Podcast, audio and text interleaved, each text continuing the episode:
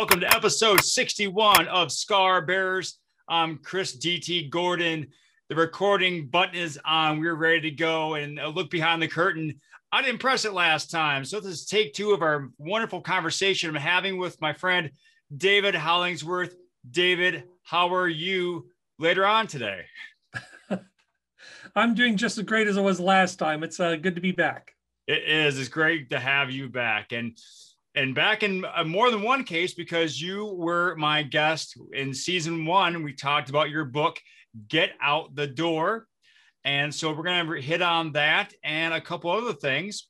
But first of all, let's go back a little bit in time and just give us a five cent tour of last time's conversation. What brought you to write this book?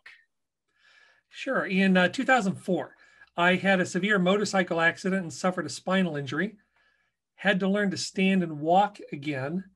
And I went from a wheelchair to running the Marine Corps Marathon. And when I was interviewed uh, on Comcast Sportsnet, they said, What was the toughest part of running a marathon? And I said, It wasn't the recovery, it wasn't the training, and it wasn't even running the marathon. The hardest part was getting off my butt and getting out the door. Mm-hmm. Once I did, the rest was easy. Yes, and you know, so so many of us that first part is the hardest step. Mm-hmm. But you know, I love I love the messages in your book. I love the fact that you address that in such a an easy tone that you have and that carries through in one of the projects that you're doing right now eh, which is an audiobook correct yes uh, one of the things that people ask me is when are you going to do the audiobook and i said well you know that's a good idea so I've started uh, working on getting the recordings down, and we're looking for a June release for the audiobook. And, and we've talked before about how some people have this misconception that you just sit down and you read the book off while you know sipping some tea and you know relax, relaxing in a recliner. And that's not all that is cracked up to be when you record an audio version of your book. There's a lot of work that goes into it right yeah, you have to make sure that you've got a professional level recording, that you've got a quiet environment, that it's professionally edited and packaged so that it's as good of a quality as a physical book that someone might purchase. And those of us who are watching on YouTube can see that David has a piano and a guitar behind him. So he is such a musician. You already have that professional uh, home studio. And how long have you had that for? Uh, well, I've had the studio I've, I've had really for about 12 years here. Uh, I've been playing guitar since I was 16 years old, so a little bit more than 12 years. Mm-hmm. Um, but I've always been a fan of trying to make professional quality recordings. And now I get the chance to do that with the audiobook. And again, that's going to be available in June. And where can people yes. find that? Uh, they're it'll be on Amazon and Audible, uh, just like uh, Get Out the Door is. Yes, and so uh, we were talking earlier about all the other uh, different balls you're juggling now. I mm-hmm. believe the next you uh, is a comedy anthology. Well, it's a humor anthology. I'm working with a number of uh, friends and speakers who are putting together a compilation book of story humorous stories that we've individually developed or we performed at different places. Like I've been on stage at the DC Improv and Stand Up New York, as well as the Moth and other storytelling shows. And we each take a humorous story of our own and put that down in the book. And then we break the story down to see, okay, how did we develop the story? What is funny about it and why is it funny? So that people can take those tools and use them in stories in their own life. Okay. And without giving away too much, what story did you pick? Uh, the story is called Three Dog Fight. Uh, it's it's a story about when uh, I left home one day. I had one dog. I came home. I had three. Oh. And as they said, hijinks ensued. and so, what made it? What made that story in particular the one you wanted to pick for this anthology? Well, what I found is funny for a lot of people is um, things that feel like they're so frustrating because people can identify with that feeling when everything is going wrong. Mm-hmm. And the more tension you can build up in the story, the bigger the punch when the when the humor actually happens.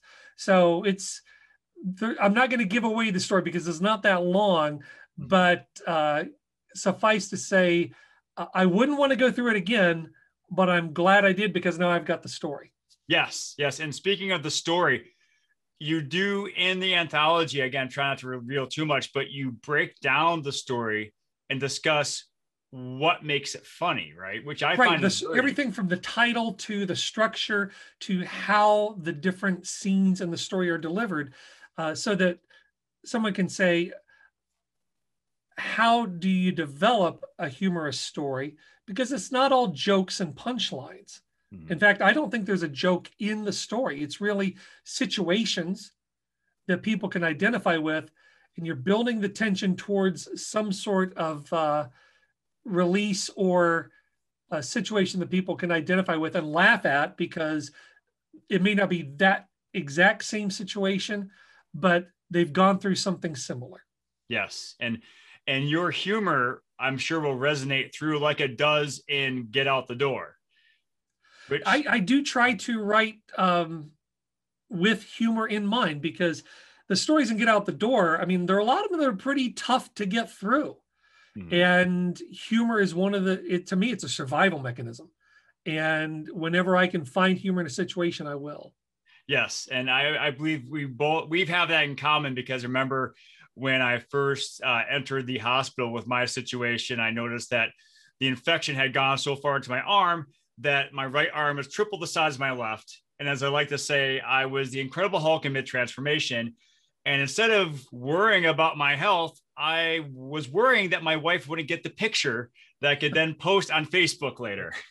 Oh yeah, it's now everything's got to be documented. I wish I would have documented all the pictures when I went through this because when uh, when I was laying on the ground in the parking lot, uh, when the paramedics came to get me, they said, "Is there anybody we should call?" And the first thing I said, how about a doctor? That that would help. I'm sure. that would help. It would help me a lot right now. Yeah. And then you're also working on a memoir, uh, right. or, or um, I'm sorry, a uh, a second larger book based on your life as a father of someone with autism. Right. The, the first book is called Get Out the Door. The second book, which I'm working on right now and looking to release it next year, is called There's No Stopping You. And it's about uh, the story of my son's journey uh, through autism. Um, he was diagnosed at age three. And I tell the story, he's now 26. I tell the story through the analogy of teaching him how to ride a bike. Because one of the things I learned was that you learn balance by building momentum. And once you build that momentum, there's no stopping you.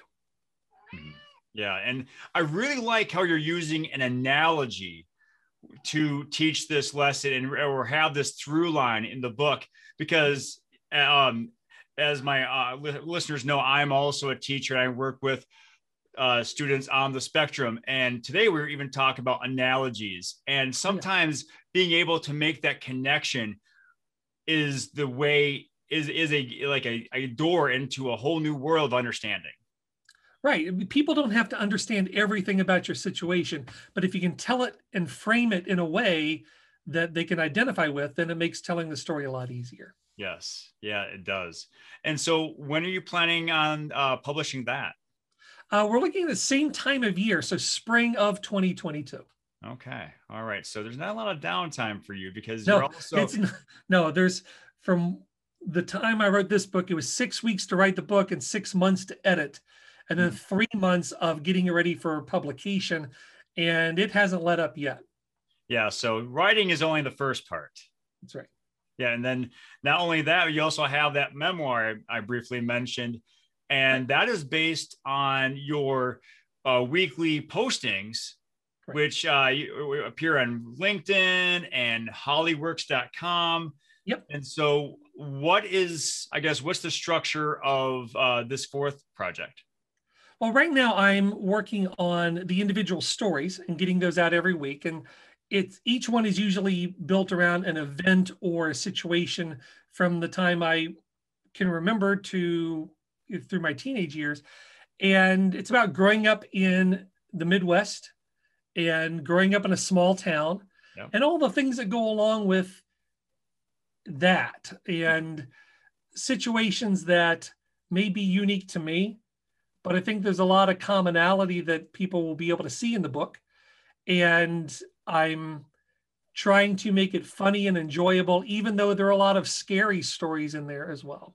Oh, I'm sure, and and I, I'm sure this is unique to you, though, David. Uh, that you live in a place where everyone knew you, right? No one else has that situation, right? yeah. Well, yeah, it's it's um it's funny because you know on Facebook and other social media, people who grew up with me remember those events. oh, and so occasionally I'll get corrected. Um, and occasionally I have to remind them some names have been changed to protect the innocent. So it's a fun balance of trying to tell an engaging story, but also keep it rooted in the truth. Yes. So, what's the funniest correction or funniest insight that one of your old friends has had? Well, my friends are really good about picking up on the things that are that I remember is really embarrassing. Oh yeah. Um, some of those are fun to relive, some of those are less fun, but sometimes they'll remind me of something that I forgot, Mm. which generates a, yet another story. So even if they do correct me, I I'm all good. It's all good with me. Yeah, because you survived through it and you you you moved on, and it's another lesson. as, as they say, no matter how I think uh, the Everly Brothers and Tom Petty had a song that even if this all blows up, you know, it's all it's all about the stories we can tell. Yes. Yeah. And so I do have a question about those weekly postings. What, I guess, where where's the motivation from each of those? I mean, is it like you do you write them out and say, okay, you, do you plan them out like a, a year in advance, or is it whatever fits your fancy at that particular time? Well, what I did was I I first started just brainstorming a list, every story I could think of. Mhm. In the first round, I came up with like 50, and then I got up to 60, and I'm up to 75 different stories. And the the first one is just a list. And then I'll look at okay, what time of year is this? Does it make sense to do the Halloween story? Does it make sense to do a um, story about Christmas? Um, is there an event that it's tied to? So I try to make them timely. Um, so it's a combination of things. There's there's not a plot other than the plot is this character, which is me, going through childhood, and so I know the storyline, but sometimes it's done out of sequence uh, just because that's what I'm writing about this week Mhm. and all I have to start with is I have a title. Um, and sometimes the title will change because I'll try to make it catchier once I'm ready to post it. Mhm. Um, but it's really here's the soapbox derby story. Here's the um, here's the ghost in the graveyard story. You know, it's it's something based in based in a real event, and then I'll try to see okay how can I build humor into that, and how can I make it common enough that other people can identify with it. Is there a story that people have uh, asked you to repost or have been have begged you to share on stage? There have been some they've told me not to share, but that's that's another story. Um, some of the ones, it's usually the most the scariest ones. Like I, there's one I wrote, one of the first ones I wrote called Soapbox Demolition Derby, where after my brother and I built cars for the Soapbox Derby, our next thought was, okay, what do we do with these now? Well, we run them down the city street Makes sense. and we ended up, you know, one car crashing another, flipping it into the ditch, and then um, grabbing the, the person out and just trying to make sure they're okay. And when we found out they no broken bones, we said the three most important words you can tell somebody: "Don't tell mom."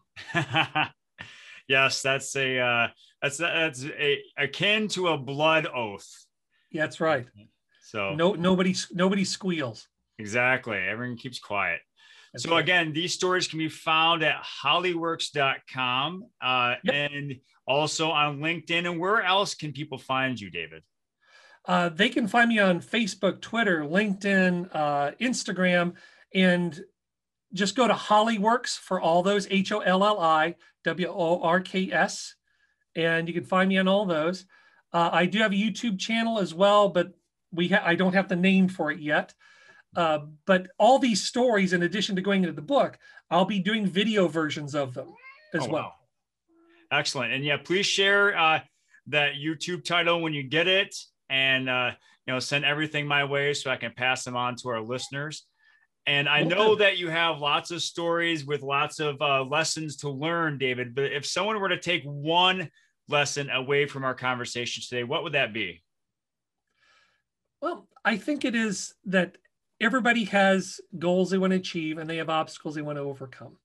And the hardest thing about reaching any goal or achieve overcoming any obstacle is getting out the door.